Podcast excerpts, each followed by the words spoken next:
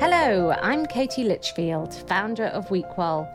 This is the WeQual Unfiltered podcast, and you're listening to the CEO's Uncut series, which is proudly supported by the Wall Street Journal Barron's Group. Three years ago, I left my job of 18 years to set up WeQual because I'd had enough of standing by and watching women getting passed up for top corporate executive committee roles. Now, WeQual is on a mission to build a better business world. Over the course of this series, I have been talking to the CEOs of some of the world's largest organizations, asking them the questions they don't normally get asked about gender balance. In this episode, I talked to Penny James, the CEO of Direct Line Group. Penny joined the board of Direct Line in 2017 as CFO before taking on the leadership of the FTSE listed insurer in 2019. So, Penny, welcome to WeQual. First up, what kind of year have you had? It's been um, it's been really interesting. Last year was incredible, uh, just in terms of the passion and the energy of everybody pulling together through the through the pandemic, moving to home working, getting back on track. This year's had a really different vibe. Um, I think all of us sort of uh, in the marathon rather than the sprint mode. Um, uh, but you can really feel the organisation and the country starting to pull through the pandemic now. So we had some dark days early in sort of February time, but actually now spirits are high um, uh, and we're feeling really optimistic. Personally, what has been your biggest challenge? Well, I think one of the roles of a CEO is to kind of inject the tone into the organization. Um, and so uh, when th- times are tough or people are in all different personal circumstances and you know the stress is on at work or there's huge amounts to deliver um, you actually inject a huge amount of personal energy into buoying the organization with you. Um, and and I, I, think cumulatively, I kind of feel the strain of that now after you know after probably eighteen months of working from home and trying to project energy through a screen is not as easy as it is in front of people, just engaging with them around an office. So uh, as I look back, it's not that there's been one moment that's been catastrophically difficult or another moment that's been so brilliant. It's just that constantly we need to keep supporting and engaging with one another. Looking back now over your whole life, not just at work, have there been any women who've inspired you? And if so, how did they inspire you? Oh, that's interesting. Well, I would say I'd point two, I think. Um, uh, one, I had a headmistress when I was seven. Um, and she was an extraordinary lady. Um, uh, sadly passed away now, um, but she she she was a she just loved and believed that all kids could absorb infinite amounts of knowledge at that age. And so um, she taught us to be curious and taught us to have no limitation to what you could think about and engage in.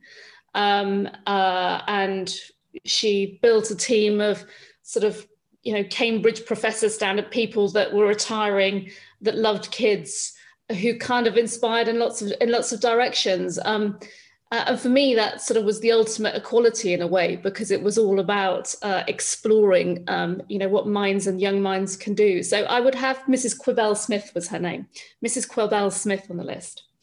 Um, I think the other person was around when I, I must have been around 24, 25 and I was a junior accountant working uh, in the life industry for Allied Dunbar as was. And there was an audit partner, um, a, a, woman audit partner called Claire Thompson. So she's still, she, she was actually on the board with me at Direct Line.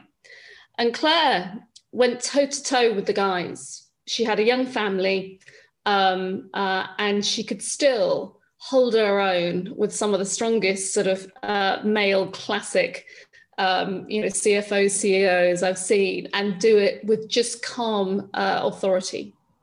Um, and I can remember driving back uh, after seeing her deliver this in some meeting or another one day and thinking, it's possible to have it all.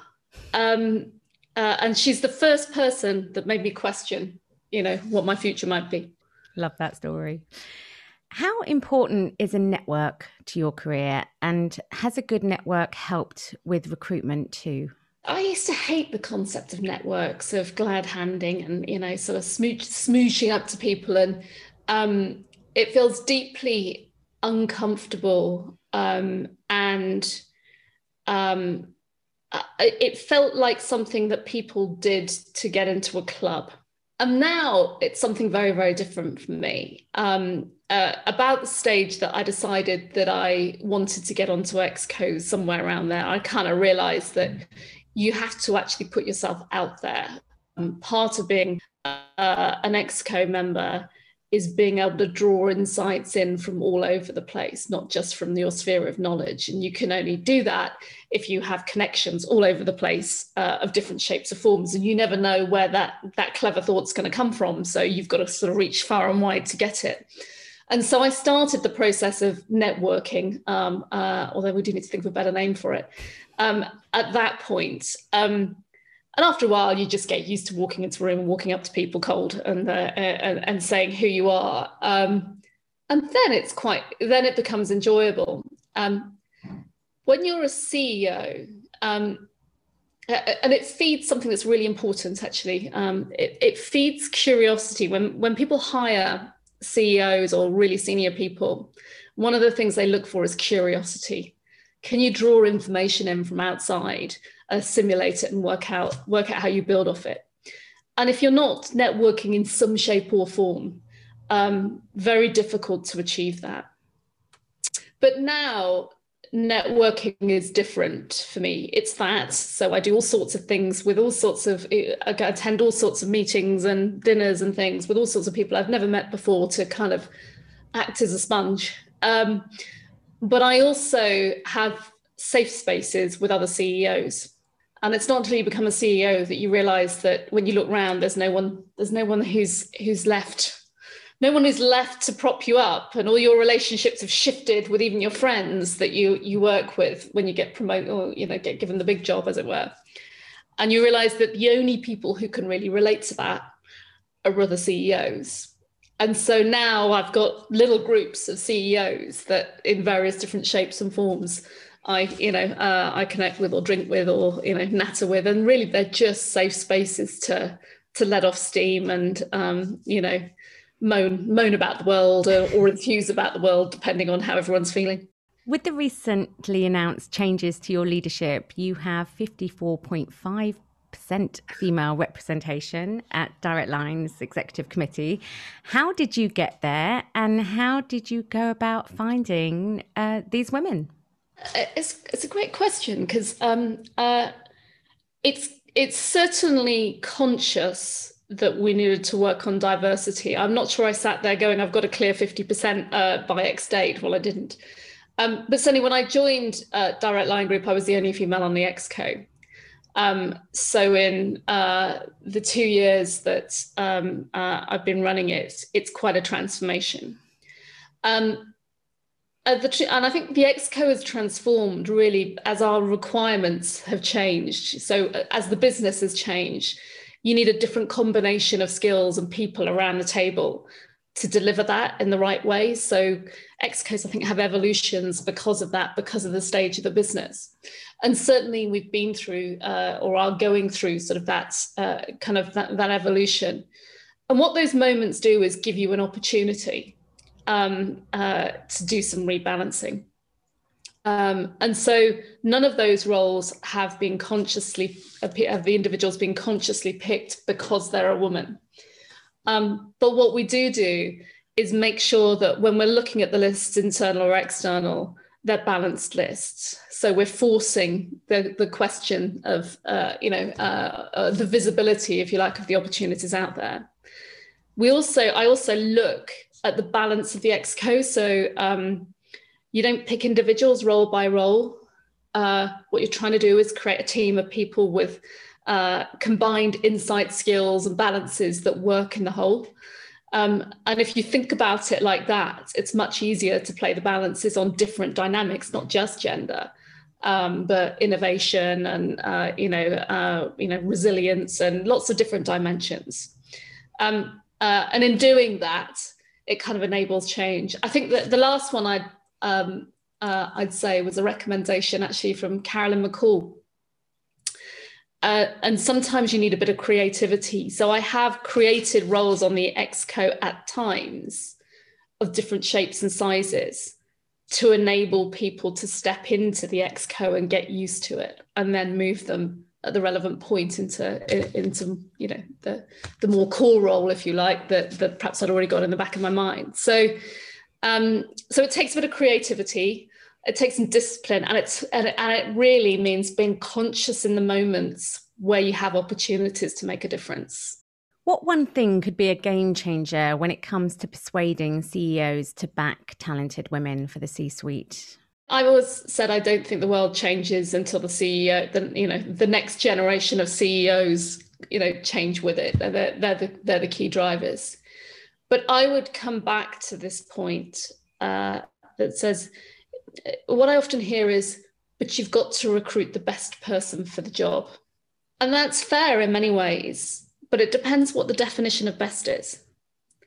If the definition of best is I need someone to contribute to this team uh, and bring new perspectives to it in a different way, you're going to get a very different outcome to uh, uh, I need someone who looks looks and sounds like the last person because I trust that because that worked last time. And so I think the game changer is enforcing people to think or encouraging CEOs to think more broadly about how what the compositions of their teams are and therefore what the dynamics are they're looking for it but i'm you know super confident there are lots of ceos coming through now who think very differently and are looking at a wall of in- innovation and tech out there in customer interactions that are completely different and are moving at a rate of knots that no one's seen. And so they're having to think differently about what their team constructs look like in uh, you know in that guise. And that i think is a real opportunity.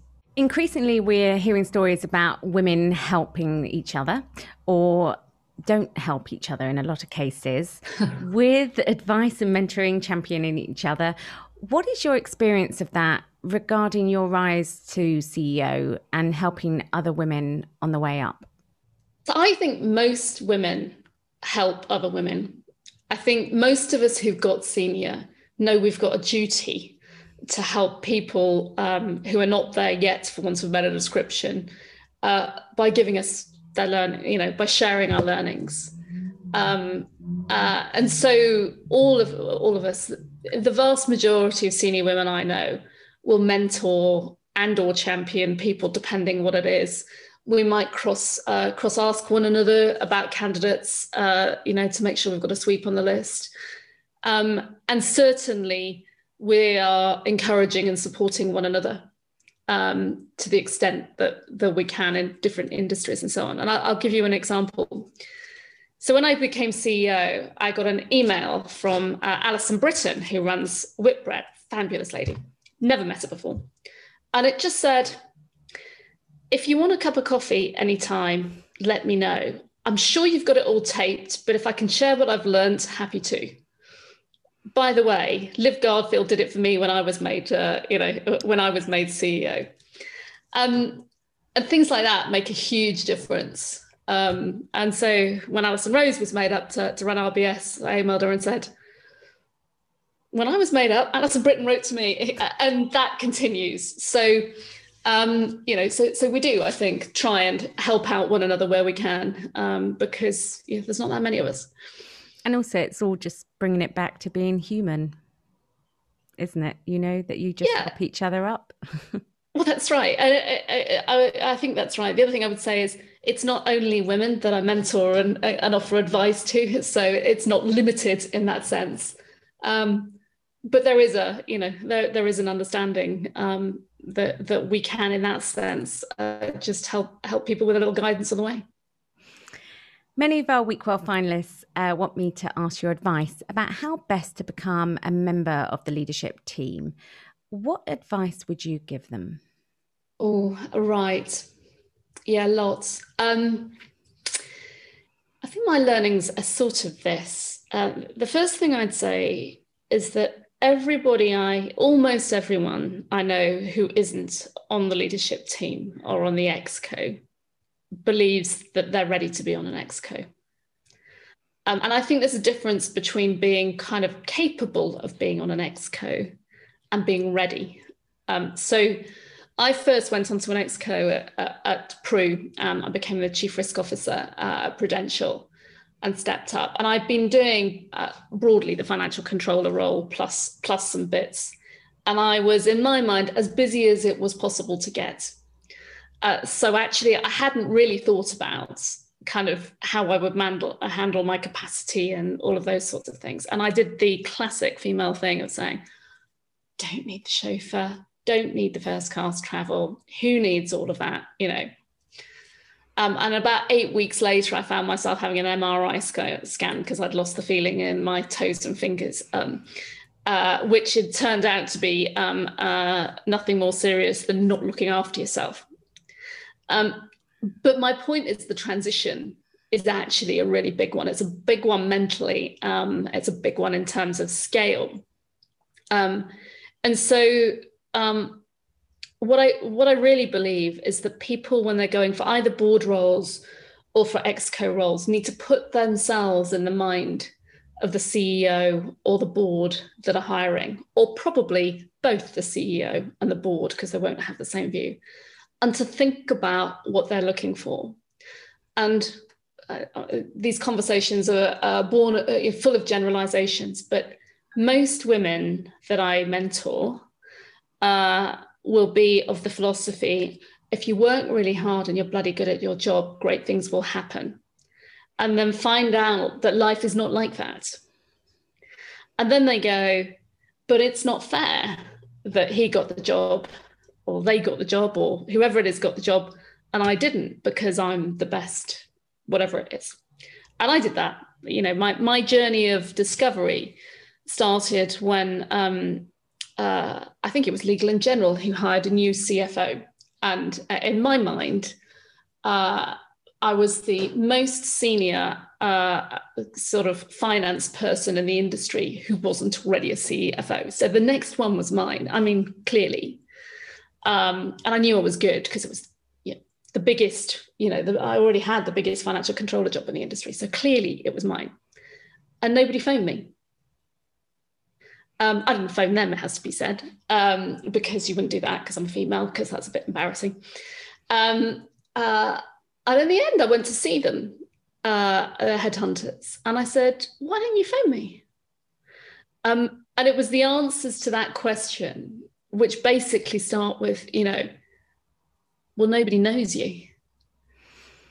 Um, uh, you know, that set the path for me from there because soon after that, I, you know, um, I took on a board role at, uh, at Admiral, um, which is part of building my experience of, you know, do I know how to operate as a board, and can I can I demonstrate to non-execs that I understand what that interaction is like? Can I form my own view of how I would lead businesses or what how I would think about issues from that perspective? Um, uh, can I form relationships? You know, it's it's super powerful if when someone's hiring someone onto a board or an exco, somebody someone one of their peers can say well she's already on my board and, and she's she's all right you know that's a big de-risker for a board um, so, so I, I guess what i'd say is it's a conscious thing to think about what not what you think you are but what somebody looking at you is going to see and what it is that um, they're going to see that you're brilliant at and what you're asking them to take a risk on and then ask yourself whether you can take out the risks. When you said about, you know, the headhunters saying that nobody knows you and you kind of went for that, you know, um, board position, was there anything else that you did that wasn't board related to actually get more visible? You know, I made it clear in the pre, although I think they knew it before I did, that I did want to get to exco level and I didn't do. I think you have to be patient. I, I kind of, I, I, kind of believe you can set the environment and all the all the circumstances up in your favor, but um, what you can't do is box people in. In the end, the opportunities will come at the time that is right for the business, and that may or may not be the right time for you as an individual. But if so, other opportunities will come elsewhere. So you can't kind of pick the timing and pin on one role in one organization what you can do is cultivate the the understanding of you and the understanding of the world of you and so networking as you put it is is part of that. So i started to meet up in lots of different different groups and engage in things like that. Um, i did what i frankly i always have done all my career which is if there's uh, an interesting risky high profile project i'll stick my hand in the air uh, for it. Um, and i always try and reduce my current the, the amount of time my current role takes see, I used to say, I'm not sure this works at CEO level, but um, uh, to about 50% in a couple of years, because it forces you to hire really good people so that so that it's less of a risk to move you on or promote you. Uh, and also, you know, like most bright people, I get bored easily. So um, doing the same thing, you know, once is learning, twice is developing it, the third time you're starting to, you know, you're starting to wane. So by that time, you need to have somebody else who's driving it for you and you can use the spare capacity to do other interesting things. And they are almost always the things that have the profile because nobody really looks at BAU. What they look at is the, the big transformation delivery, the big M&A project, the big partnership deal, or in my case, the big regulatory reform. And you go, why would you want to do a regulatory reform? Because it mattered at that point more to the board than pretty much anything else and it also built my relationships in the regulators which in a regulated industry space is important. So you started to have externals that talk to the board about you or talk to exco members about you. So it's for me it's finding um, a combination of, uh, uh, of you know touch points with people so that you become part of the understood ether of the next it becomes natural that you're you know the next exco player or whatever or thought of in that category because because you're in the in the loops. And where i see it fail is you see um, people and i have done this at times in my career fall into the um, brilliant number two category. Love penny. She's great. You know she does all my reports for me. She you know she's great. I trust her impeccably trust her with the team dynamics and and so on and so forth and that lets me go and present to the board and talk to everybody that matters. Uh, so you have to be the person who is in some way seen as responsible for delivering. Brilliant answer, brilliant advice. Thank you, Penny. What makes a great leader in your mind? Gosh, many things. Um, I think that is quite a lot. I think, um, and I, uh, I'm not sure I know how how tangible it is. But there are there are a couple of things that are linked, I think, um, that I would draw on. Um, the first is about trust and belief, and I saw. Uh, I saw Martin Johnson, who is who you know British Lions captain and um, uh, captained us to the World Cup in rugby uh, many moons ago. Um, and somebody was talking about one of his teammates was talking about him, uh, and they're saying that he never actually used to say anything he just used to exude belief in his team. And I thought that was a really interesting thing because I think, you know, being a leader is not uh, about telling people what to do. There are some decisions you have to make um, because no one else can. But it is not, it's about setting the directional path such that an organization and the people below you c- can fill in all the dots on the way and in an ideal world, maybe you never have to set the directional path, or even better, they don't know you set it. Uh, they think they found it themselves. But but actually, the point is you kind of lead from the back rather than the front. Now you've got to lead from the front on culture and energy and belief and all of those sorts of things to create the environment that enables that. Uh, but but I'm really I was just really curious by that. How do you convey belief to people? Without saying, you know, you do a fantastic job because never please if the CEO does that, it's a bit patronizing. You know, how do you actually just form that with people? Um, there's a Clinton quote, which I won't be able to remember the quote. Uh, quote um, it's a book one of my um, uh, one of my team uh, gave to me recently on um, bits of advice that famous people, w- you know, would give the world, if you like. What's the one piece of advice? And the Bill Clinton one goes something like this it goes, um, see the person in front of you, whoever they are. So if it's the tea lady, know her, make her feel as though you know her, even if you can't remember her name. Or if it's the, you know, the receptionist and make sure you acknowledge him every time you walk into the building. Or if it's, uh, and um, there is huge truth in that. I think I think you can only build trust if you build relationships with people, and to build relationships, you have to give of yourself. So, um, so for me, uh, it, it's in that space. It's it's in that you know uh, creating a, an environment uh, of belief and demonstrating that you trust people, and then giving them the space to space to move. I have to say, I'm still work in progress. So some of this is theory, but uh, you know, it's uh, no, that's how I think about it. Thank you for sharing that. It's fascinating, totally fascinating.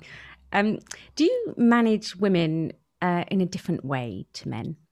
I think I manage everybody differently. Um, so I'm not sure I do this um, do I do this consciously? No, I probably do.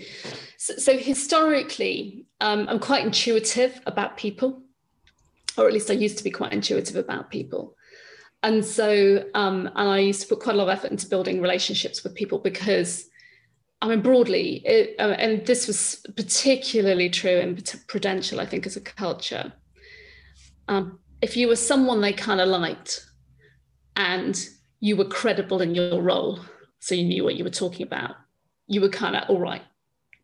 You could get, you could influence anything. And those two criteria kind of pervaded. So, um, so I come from a world where you build relationships with people, and if you can help someone out, you help them out.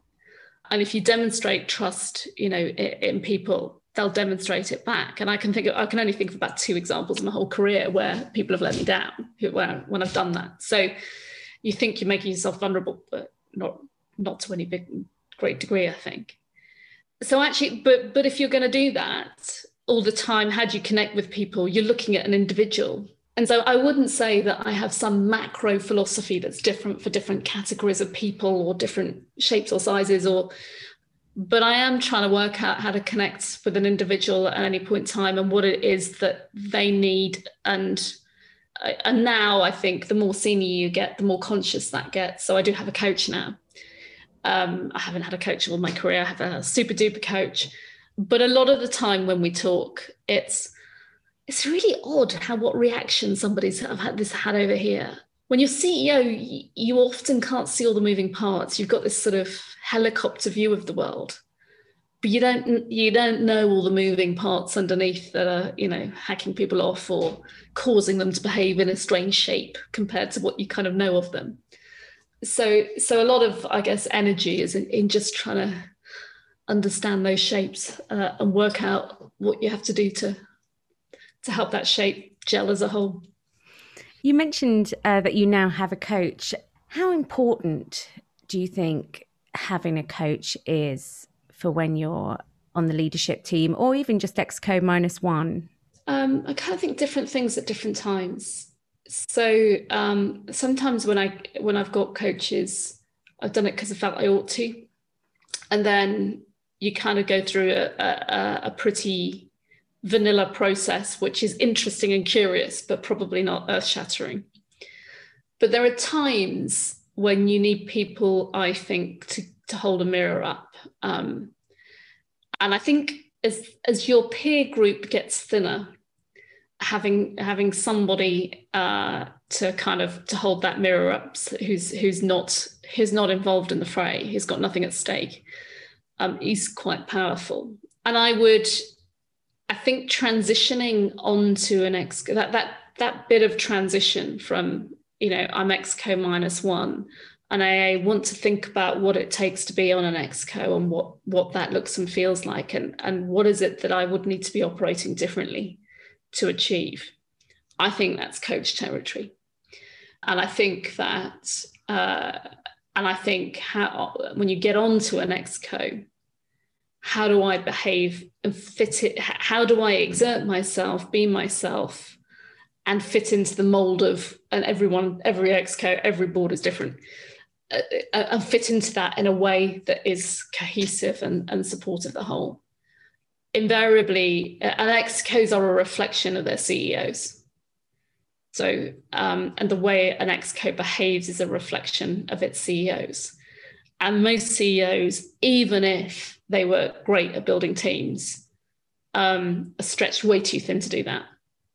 And lots of CEOs don't necessarily want a cohesive team because they like more command and control and, and everything coming up to them first. So you've got to know what the dynamics are that you're dealing with in whatever organization you're in and how to play your role in that. I mean, I spent, you know, at, at Pru, when I first went onto the Exco, um, I must have spent a year trying to get it to operate a different way before I realized that actually I was the one that needed to operate a different way because it's not, you know, it's not my show.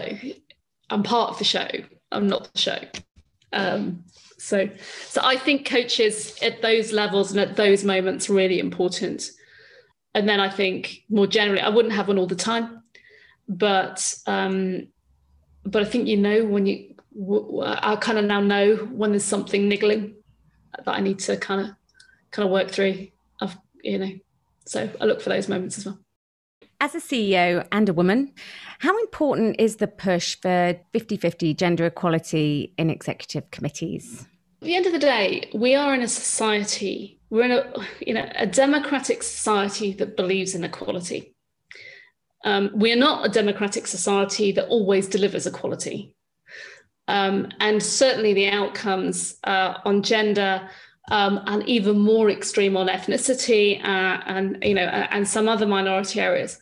Uh, we aren't delivering that as a whole. And um, I get very animated when people talk to me about the business case for diversity and inclusion, and I go, "This is a societal belief.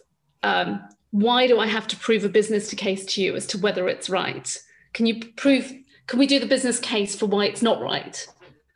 Because uh, it makes you know let's just get on with it so i think it is really important um, that we get there that we're a reflection of our society that everyone has equal opportunities and equal outcomes come as a result of that as well it's not just for gender it's much broader than that uh, and much broader about either you know much more about inclusive inclusivity in our society as a whole.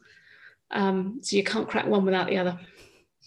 What difference has gender equality on the exco uh, made to the decision making process would you say?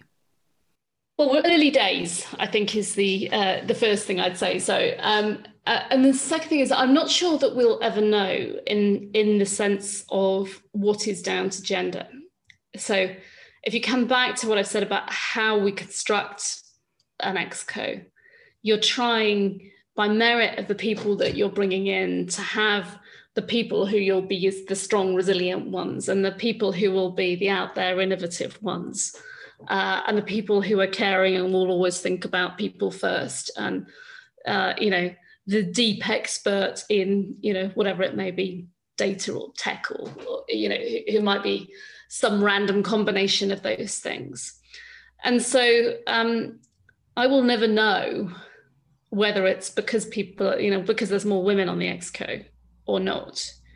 But what I'm hoping is you get to more kind of um, uh, a more natural path for decision making um, because you've got all of those different different pieces in the puzzle. And my job is really to to hone the way we make decisions to to make the most. Me in a year's time.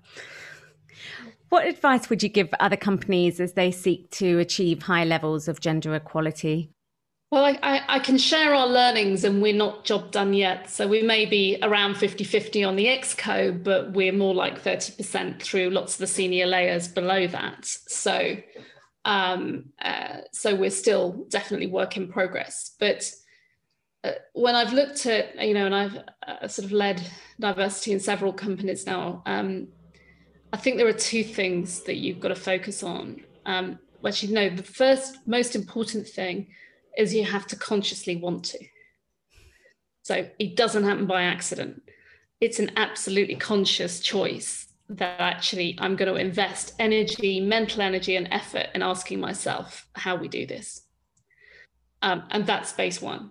Uh, the wonderful thing about Direct Line is people passionately follow kind of people love people. Um, they love customers and they love colleagues. and so a movement like inclusion or mental well well-being or you know is absolutely up their street so um, you can create momentum and belief behind it in that sense and that's quite powerful but um, but I think there are two two main things. So uh, as a as a CEO or an HR director, you got a load of hardwiring that is that has to go in. So are you using software to test for bias and you know your promotional specs and so on and so forth?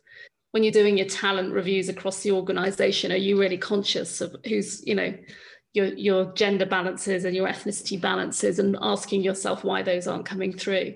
you know balanced shortlists we've now put interview panels that are um, uh, that are balanced as well so even if that means you've got a junior um, you know black person perhaps in the interview panel you, you know interviewing someone much more senior um, we do that to try and mix up uh, you know break down some of the natural biases um, we have reverse mentoring uh, across the senior leadership so that people are getting to know different areas and different, you know, different groups and their, their particular issues and experiences.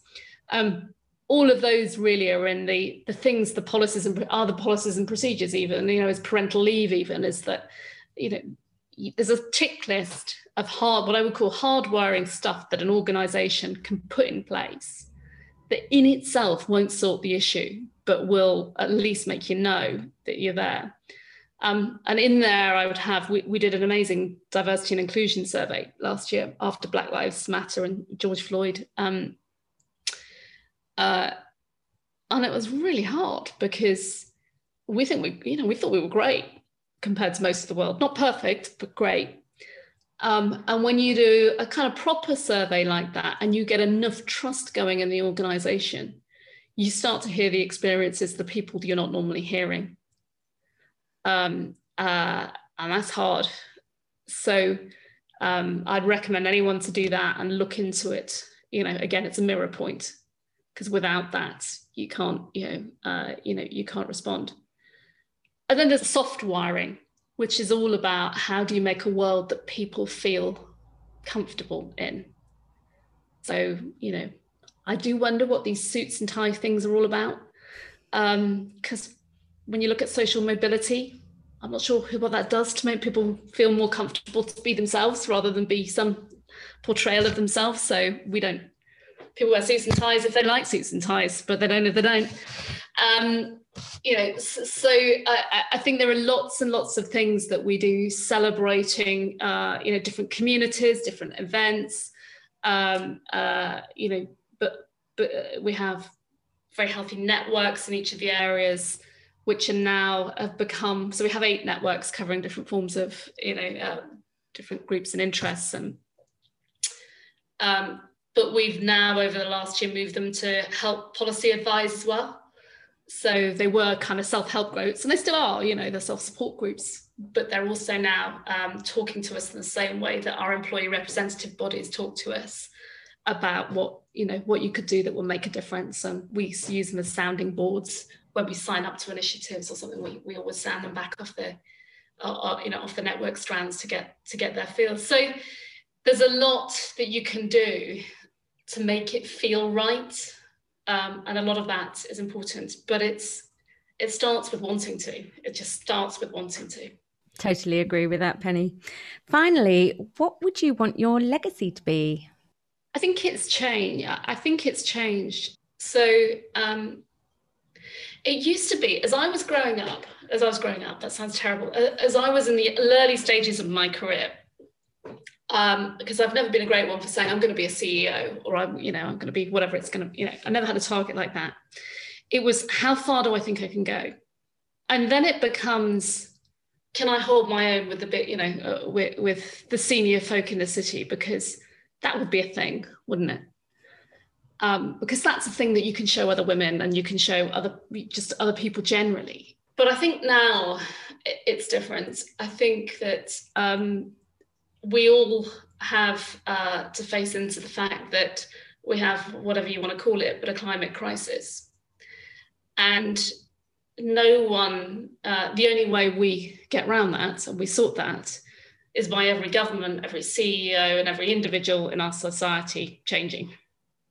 And so if I have a legacy, it'll be um, somewhere in the collaboration that is required across sectors, across customers uh, to move us down that path.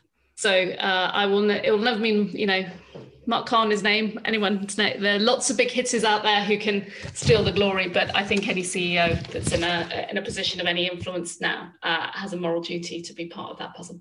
Penny, I want to thank you so much for being so honest and candid with your answers. Um, I know the women out there and the WeQuals will find this interview absolutely fascinating. Thank you so much for your time. Not at all. Thank you.